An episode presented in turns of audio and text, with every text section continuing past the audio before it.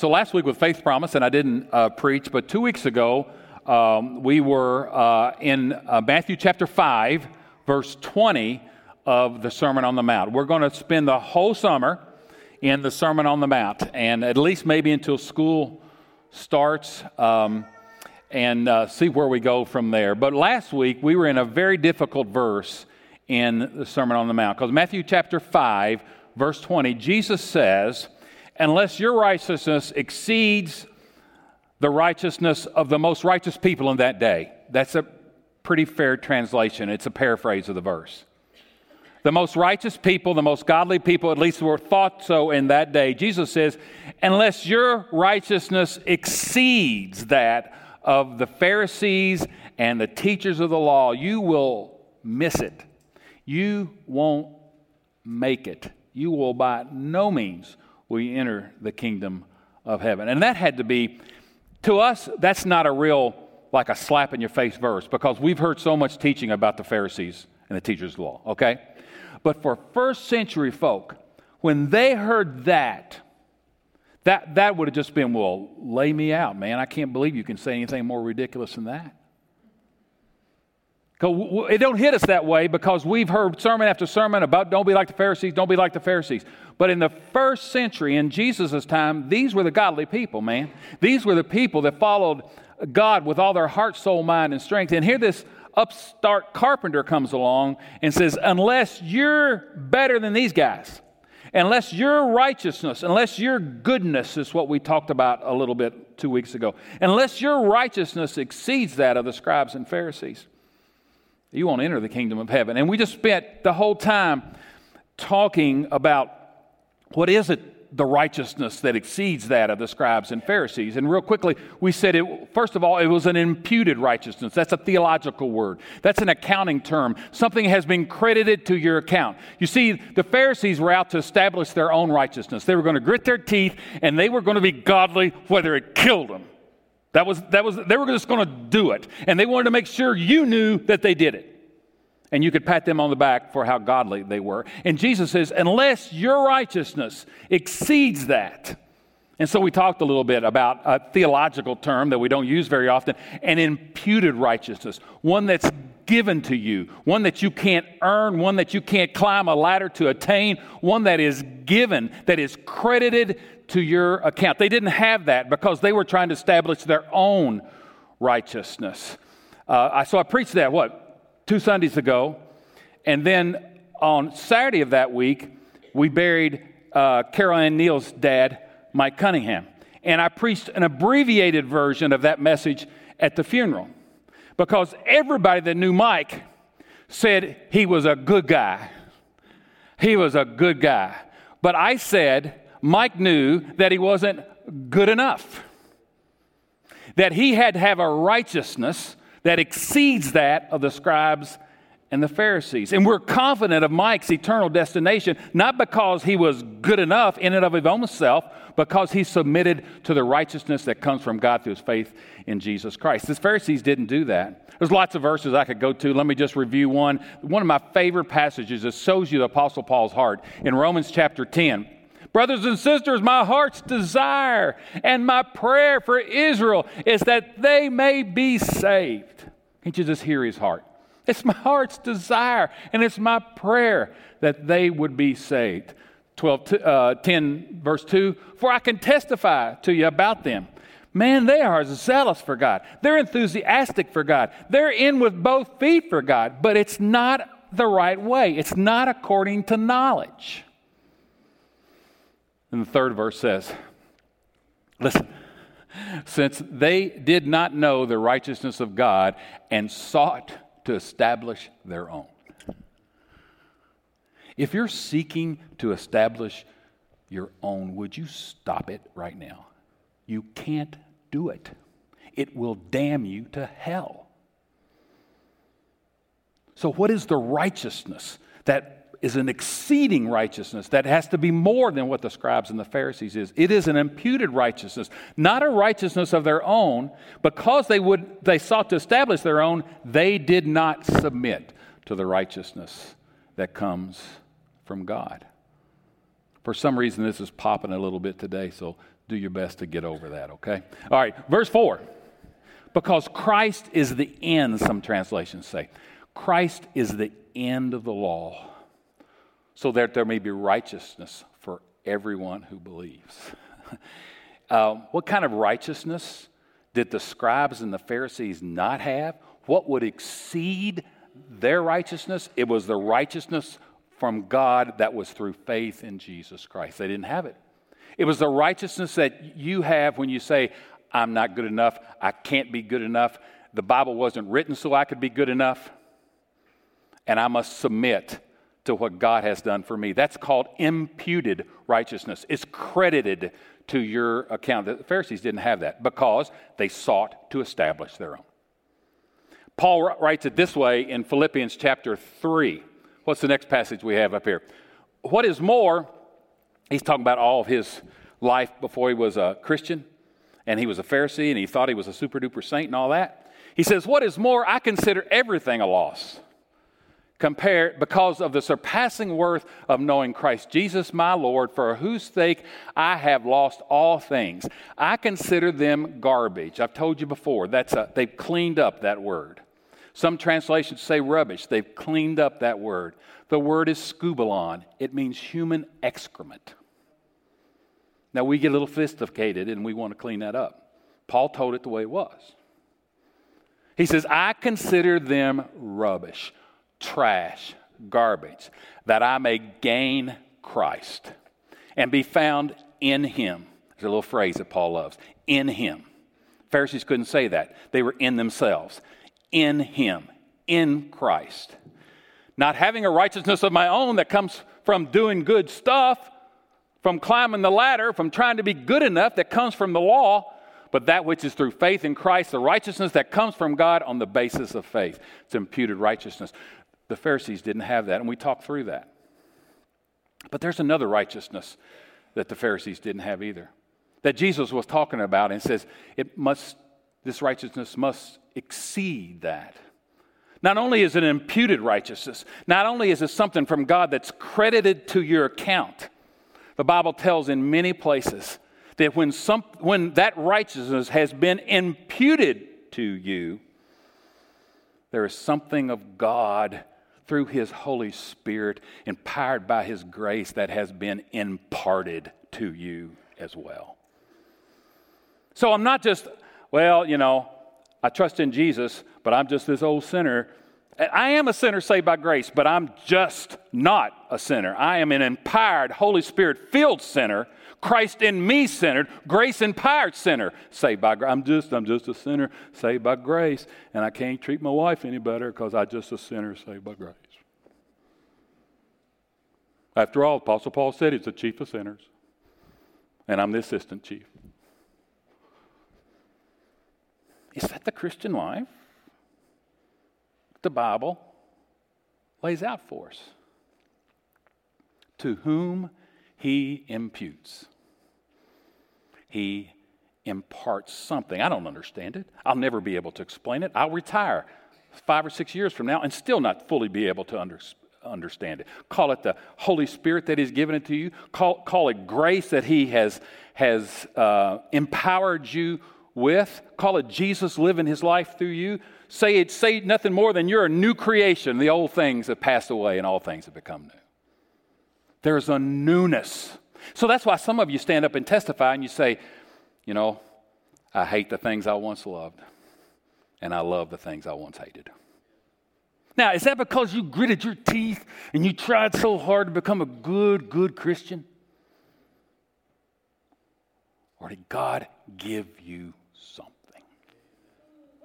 Did God give, I like to call it this way because this goes back to my basketball coaching days. God gave you a want to. If you give me basketball players that had a want to about them, I could do something with them. They, they got to have a want to. You can, you can tell when there's a loose ball and two people go on the floor, two people are going for it, who really wants it. God has given us that have truly repented and been saved and leaning hard on the death of Christ and his finished work on the cross, he gives us a want to.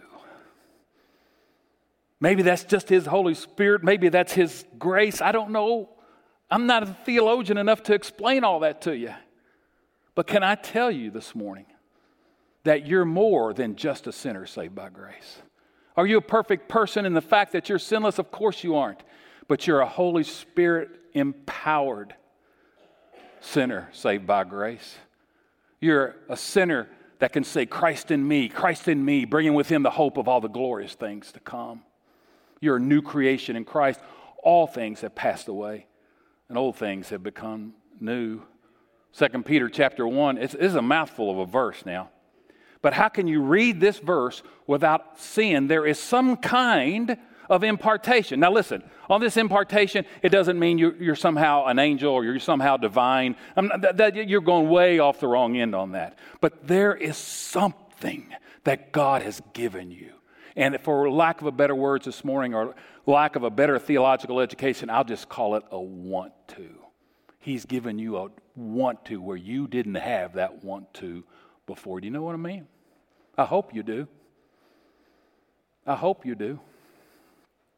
Look what 2 Peter says Grace and peace be yours in abundance through the knowledge of God and of Jesus our Lord. Now listen to this. His, listen to this. How can there not be some impartation? And I don't really, I don't know really what the impartation means, but how can God not have given you something if Peter writes this? His divine power has given us everything we need for a godly life and knowledge of Him who called us by His own glory and goodness. His divine power has given you everything you need, older translation, for life and godliness. Um, I just, I'm just an old sinner saved by grace, you know. I'm just hanging on by the tip of my fingers, and I'm just going to make it. His divine power has given you everything you need for life and godliness. I don't know how to fully explain this impartation of righteousness, but how can you deny that it's not there somewhere? Now, let me really freak you out. Okay? Now, this was old fisherman Peter who wrote this. This was uneducated, crass, probably pretty rough fisherman Peter. And he writes this, 2 Peter chapter 1 verse 4. Through this he has given us his very great and precious promises. I'm even afraid to read it. It's so outlandish. This old fisherman says that somehow me and you who are trusting in Jesus, we can participate in the divine nature. How you explain that, Mark? I'm not sure. Go get somebody that's got a PhD or, or whatever. I don't know. But I'm just silly enough to take it, him at his word. And Paul, Peter says that we can participate. Equally good translation would be share. Somehow we can share in the divine nature. Maybe that's just through the infilling of God's Holy Spirit. Maybe that's through His grace that gets deposited to us uh, grace upon grace upon grace upon grace, Paul says. Or maybe it's just like Colossians chapter 1, 27 says Christ in me, Christ in me. I told you last week, I'll tell you again. My seminary president, Dr. Maxie Dunnam, said he had a morning liturgy that he did as he shaved. And he stood in front of the mirror and he said, Christ in me. Christ in me, bringing with him the hope of all the glorious things to come. As he went about his duties as seminary president, as he went about his responsibilities as a husband, as he went about his responsibilities as a dad, as a neighbor, and all that, Christ in me. Christ in me, bringing with him the hope of all the glorious things to come.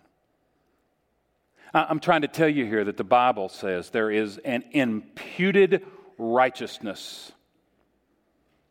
But to those he imputes, he also imparts.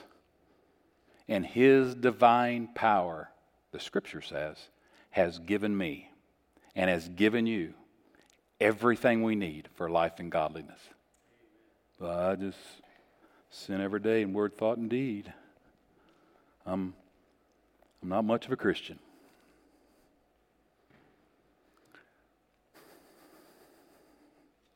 And I want to ask you does that match up with what we have in God's Word? Well, how does that impartation? That's where we finished the message last week. And, and let me continue on to how does that impartation? Okay, Pharisees, how do you exceed it? It's imputed and imparted. Something inside you. The, the Pharisees were external. Everything was on the outside. They didn't have it going on on the inside. Imputation, credited to your account. Impartation, something it's different on the inside. I have no clue why. I just don't think the way I used to. And some of you know what that means. Now, some of you that are just kind of going to church and going through the routine, you don't know what I mean. It first has to be imputed to you when you admit you're not good enough and you never will be. And the only hope you have ever to get in with earshot of heaven is because of the blood of Jesus Christ. But when you lean hard on his atoning work, something happens inside of you.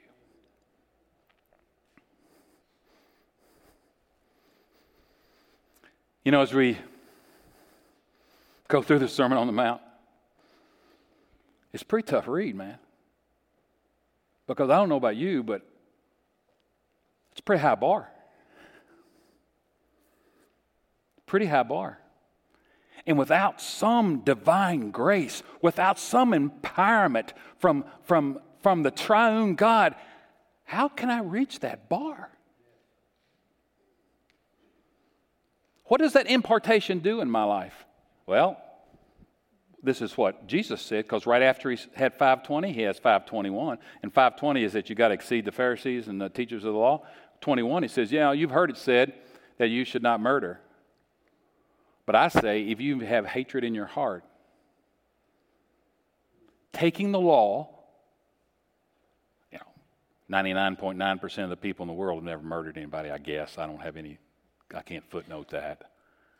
Atheists don't murder anybody. But he takes it away from the external and brings it to your heart. Jesus said, if, if you just have hatred in your heart, if you call somebody a fool, you're guilty of that commandment. So, how does that impartation works out? It's an inside job.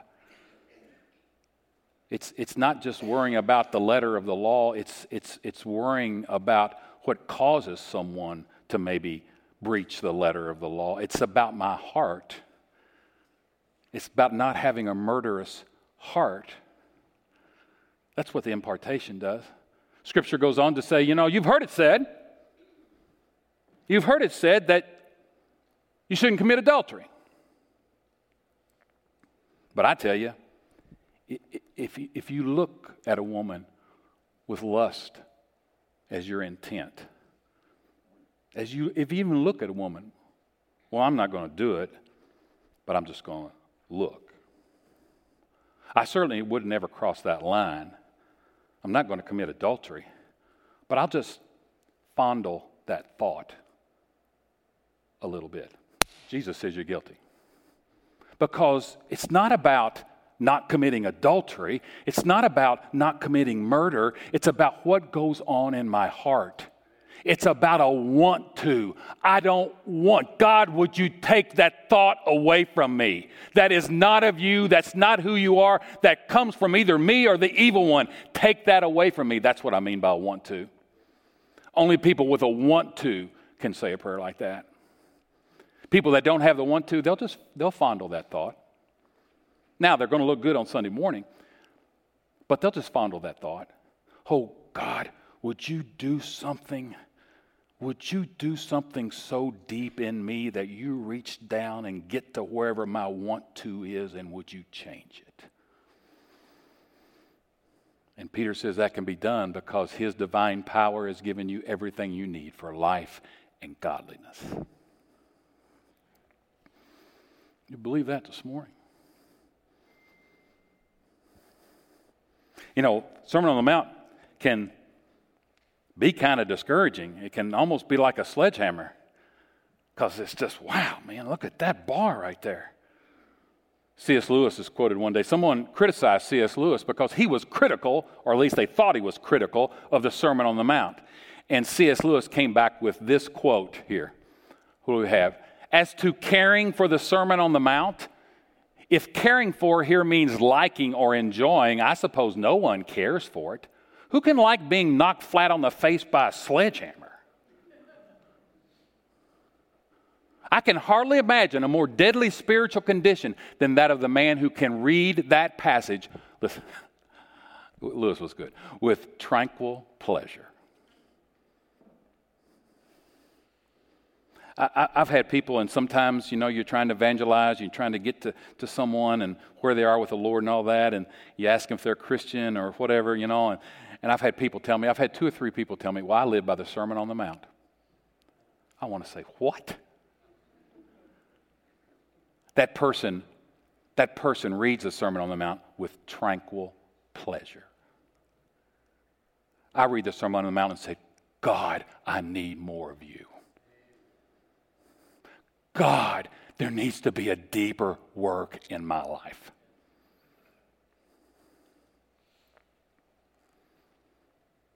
That's how the impartation works out. It's an inside job, it's a heart job. Jesus goes on to say, you know, you shouldn't swear by oath. Shouldn't make, take an oath, you know? Don't swear like that. And I, you know, I, I think some people just means that means cussing and uh, you, you, shouldn't cuss and all that, but I don't think that's got anything to do with cussing. I, th- I think, I, I think swearing by oath means I swear this is true. Whatever kind of oath that is. And don't freak out and when they call you in to testify, don't get all high and mighty and say you shouldn't do that. I mean, that's in a civil arena. But in our own life, when someone asks me the truth, they shouldn't ask me to swear because they know, because of my integrity, my wholeness, my completion in life, my godliness, that my yes means yes and my no means no. So they shouldn't have, do you swear? How many of you got your mouth washed out because sometimes you swore to God? I swear to God. And Jesus said, you, no, nobody should have to ask you to swear because they know you. They know you've got something going on inside of you, and your yes is yes and your no is no.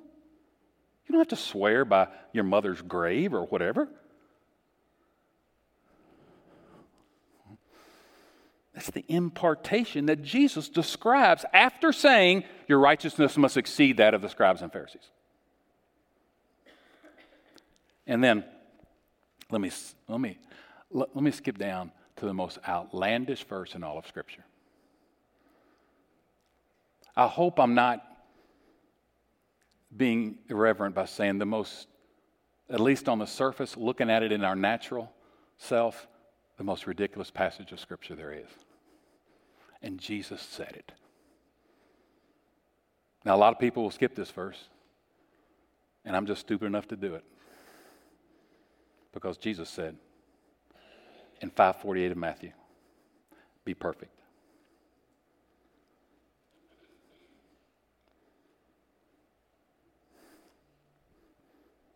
I read from I read from 50 people this week, getting everybody's take on be perfect.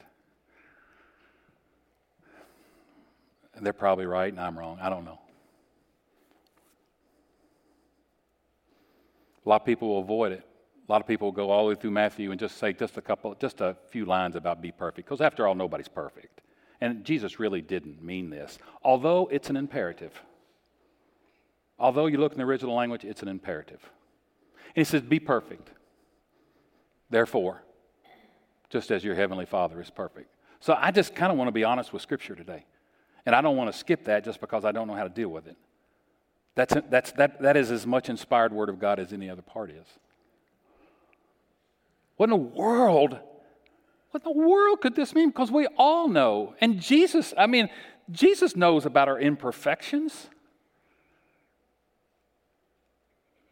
What in the world could that mean? The word perfect is the word teleos in the original language. It's a good translation here. It's, it's, it's, it, we find this word 19 times in the New Testament. It's not like a, a one little rare usage that never ever pops up again. So maybe Matthew got it wrong. This word shows up 19 times in the New Testament. Equivalent word shows up many times in the Hebrew, in the Old, Old Testament. The word is teleos. It means complete. It means mature. It means whole. It means to accomplish what you were supposed to accomplish, to accomplish the purpose that you were set out for.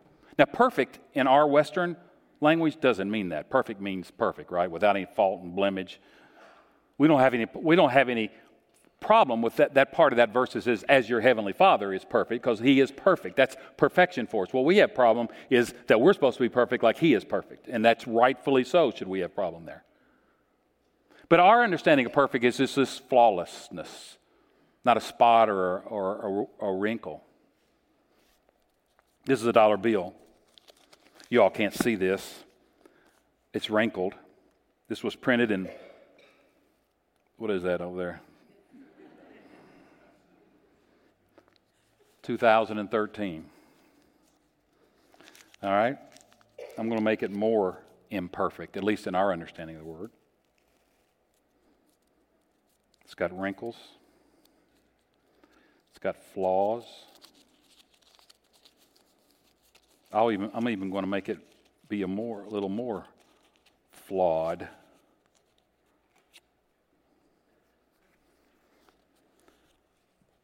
But in the New Testament understanding of this word, this is perfect. This is teleos if it accomplishes what a dollar bill is supposed to accomplish.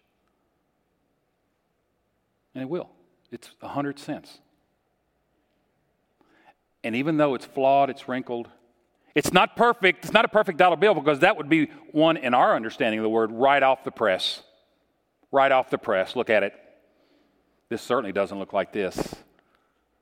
But this can be teleos in a Greek understanding. It can be complete, whole, accomplishing what it's supposed to accomplish. So be perfect. now, if we're going to try to interpret this right, let's stay really, really close to the text. I can't get off and chase any rabbit trails here. I got to stay really, really close to the text. Let's look at that whole thing in context. 543 of Matthew. You have heard it said, love your neighbor and hate your enemy. They didn't hear it say hate, their enemy. There's nowhere in the Old Testament does it say hate your enemy.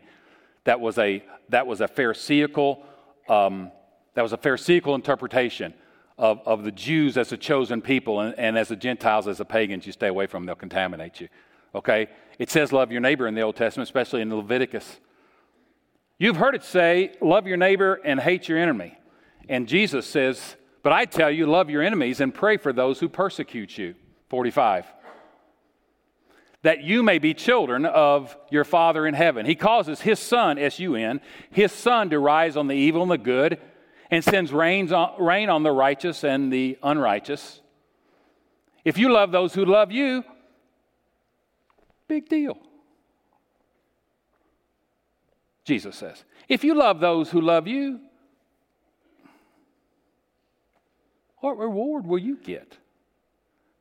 Are not even the tax collectors doing that? And at any time that Jesus wanted to talk about kind of honoring people in that day, he said tax collectors.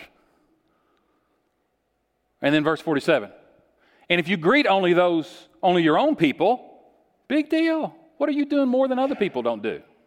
Even the pagans, people who don't know God, People who bow down and worship at idols made of stone or gold or bronze, even they do that. Then comes our verse. Therefore, be perfect, therefore, which reverts you back to the context. Therefore, be perfect as your heavenly Father is perfect. So, this perfection has to be a perfection that's in love, because that's all we're talking about in the context. And the scripture has the audacity to say that I can love like God loves. Be perfect as your heavenly Father is. I hope you're not hearing this as a big sledgehammer beating you over the head because I, I, get that, I know that, even though there's some verses that can just wow you and some verses that can even discourage you. This is also an encouraging sermon because, man, Does Jesus really believe that I can live this kind of life?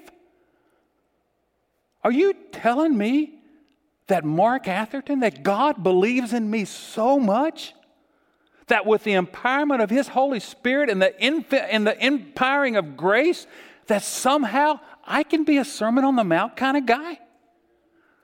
So, yeah, it can be discouraging, but yeah, God believes in me. God believes that I don't have to be a just an old sinner.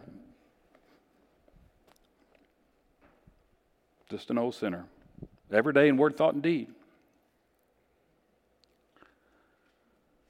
I just sin every day in word, thought, and deed.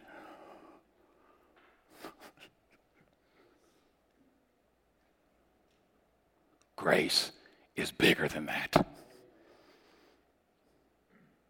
We have an optimistic view of humanity. Yes, we're sinners, and yes, we have no righteousness of our own, but man, imparted by the grace and Holy Spirit, the New Testament seems to rise humanity up to a level that we could do something by His grace that we didn't ever believe we could do before. Christ in me, Christ in me, bringing with Him the hope of all the glorious things to come. I don't, I don't, I don't think I can't have that meeting with that person today without getting angry. Christ in me, Christ in me bringing with him the hope of all the glorious things to come. Well, you know, I'm just a guy, man. I can't help, help noticing that girl, especially when they got them tight sweaters on, all they got. Christ in me. Christ in me. His divine power has given me everything I need for life and godliness.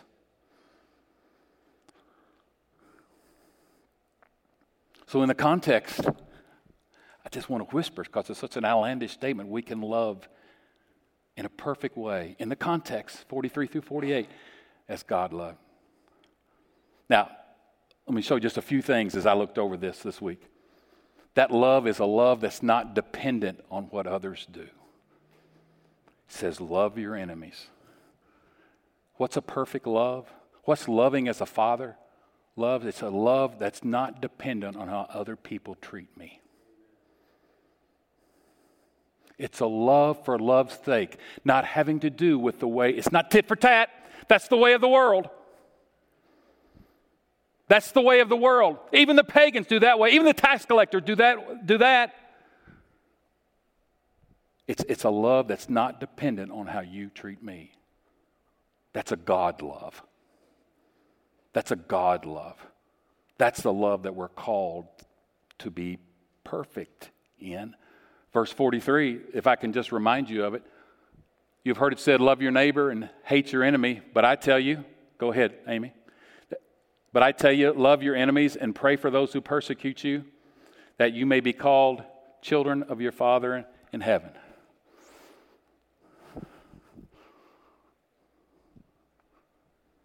Who do you have in your life that doesn't deserve for you to love them?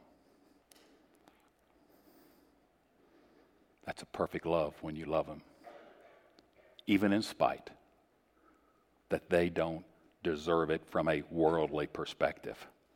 This word love is, is, is, is a word that doesn't mean I got all kinds of warm, gushy feelings for them. You've heard this word before. It's the word agape. I'm going to do this. I'm going to act in loving ways to you. Well, I'm just going to wait to have the feeling. You'll be waiting a long time. And some of us can testify that if you act before the feelings, the feelings somehow come. What's a perfect love? What's loving as God loves that we're called to do? It's, it's a love that's not dependent on how you act. It's a love that's not dependent on how I act.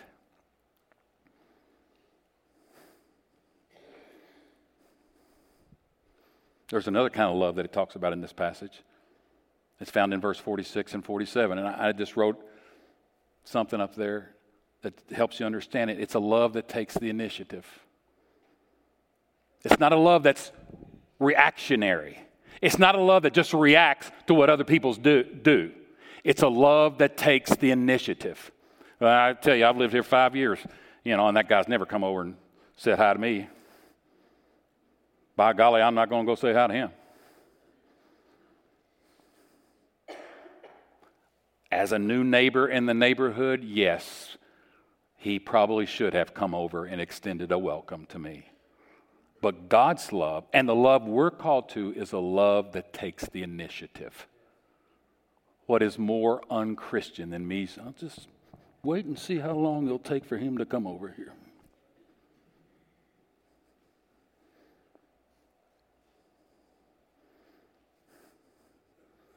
And, and that's what Jesus, I mean, I didn't make this up. It's right in the scripture. This is what Jesus says in verses 46 and 47. What's the next thing we have?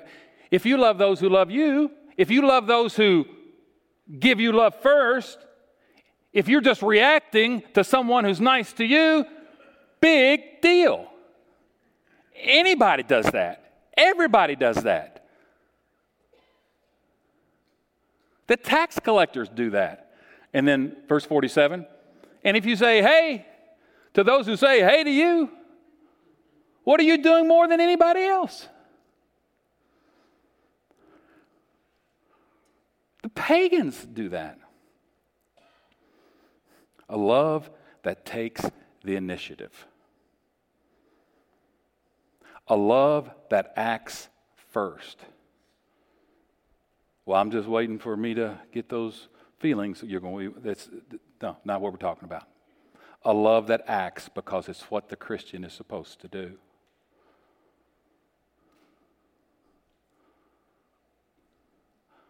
While we were still sinners, Christ died for us. He didn't wait for me to come to him. He didn't wait for you to come to him. See what his love is? We know of the love of Christ Jesus. That's been the Bible says that's been spread abroad in our hearts. He died for the ungodly. He took the initiative. What's his kind of love?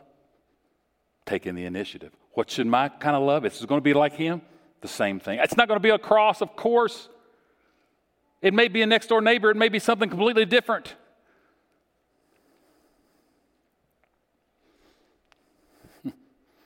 Uh, I got one more thing here. We're going to quit. We're talking about this love. In the context, I'm not making anything up, it's right here in the text. So, if we're going to interpret this word perfect and we're going to try to interpret it correctly, let's don't stray too far from the context. I don't want to put too much of my own opinion in it. What does the word say? And it says it's a love that surpasses that of the world. It's a love that surpasses that of the world. Even the tax collectors do that. Even the pagans are doing that. It's, it's, it's a love that, that, that surpasses that of the world. What's the world? The world is in its natural state. The world is not empowered by God's Holy Spirit. The world is, cannot say, Christ in me, Christ in me. The, the world cannot say, His divine power has given me everything I need. They're in their natural state. And even in their natural state, they can love. But there's some kind of love that is God's love that we're called to live out that's a love that surpasses that of the people that are in a natural state, that are people that are in the world. Even the pagans do that, Mark. Don't pat yourself on the back for that, Mark. Even the tax collectors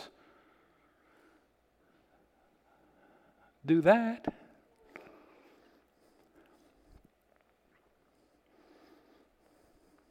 As as I was uh, reading through this this week and trying to prayerfully come up with something to say, trying to rightfully divide God's word, trying to somehow preach this in a non legalistic way, in a grace empowered way, in a correct way. This thought came to my mind as I was reading, as I wrote this down a love that surpasses the world. I wrote down, Mark, what is there that's supernatural about your love. Because it's a love that surpasses the world. So if it surpasses the world, it's got to be something from not from this world. What is there supernatural, Mark, about you? Is there any love that you extend towards your wife? Is there any love that you extend towards your kids? Is there any love that you extend toward your neighbor, toward your church, toward wherever, toward the person that flipped you off in the, in the, in the, in the traffic? Is there, any, is there any love that you show these people that is supernatural? that's not of yourself, that the only reason that you could extend that love is because of the divine grace of God? I'd think about that. And I ask you the same question. What about the way you love is supernatural? Is God empowered? After all, His divine power has given us everything we need for life and godliness. Christ in me, Christ in me.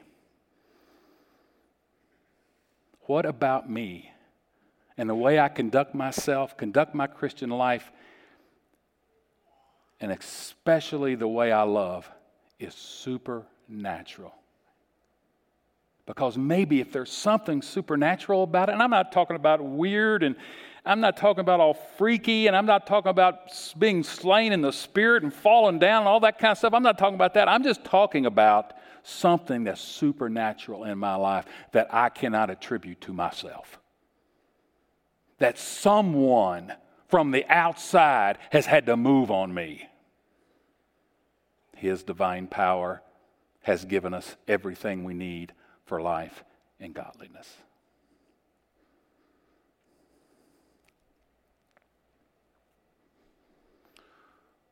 So, hey, Christian friend.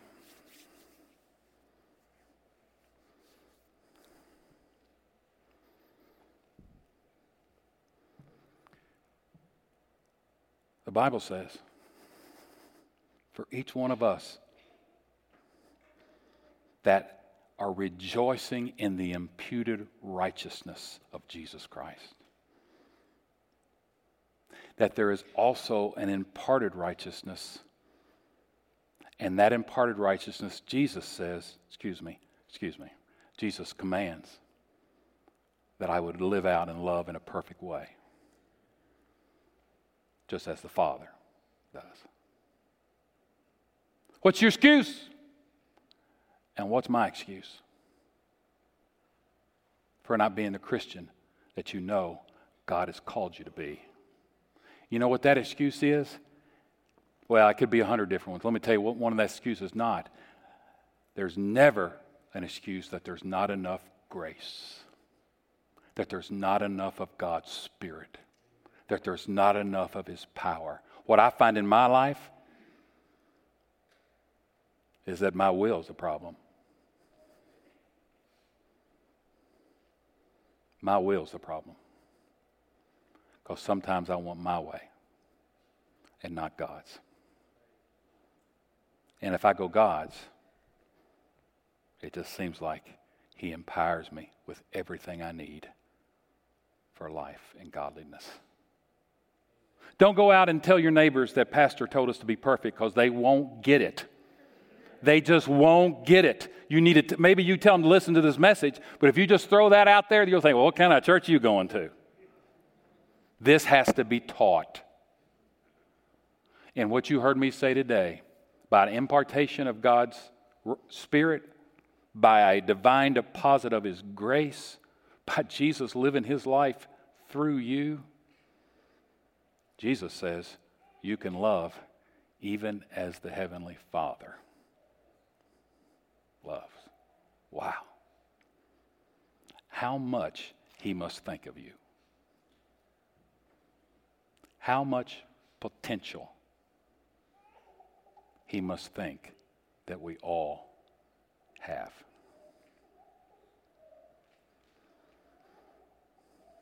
And this impartation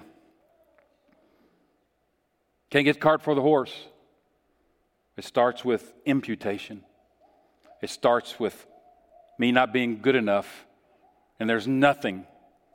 I have no righteousness to stand before God on other than the righteousness that He gives to me through my faith in what His Son did for me. That's where it starts. Can't start with impartation. It starts when you realize I have to lean 100% on what Jesus has done for me on the cross, and somehow somehow leaning and trusting in the precious divine blood of Jesus, there's power there somehow. How do you explain that, Mark? I'm not sure. But there is. And that pyre is, will take Tim Freeland through surgery this week. It'll take Janet Drake through chemo. And it'll take you through whatever thing you don't want to deal with this week. And you can do it in a way that's pleasing to God. Our servers are coming to the table. Father,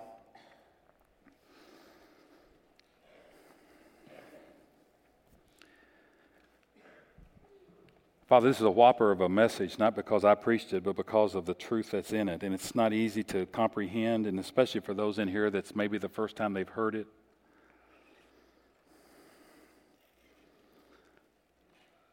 I pray, Father, that you would let us all chew on this, think about it, pray over it, but more importantly, apply it to our lives and do as you told us to do when you say to walk in the Spirit and we will not fulfill the desires of the sinful nature. May we walk in the truth of this message. May I believe that Jesus Christ, through his Spirit, lives in me, and his divine power gives me everything I need for life and godliness. Give me the faith to believe that. We pray these things in Jesus' name. Amen.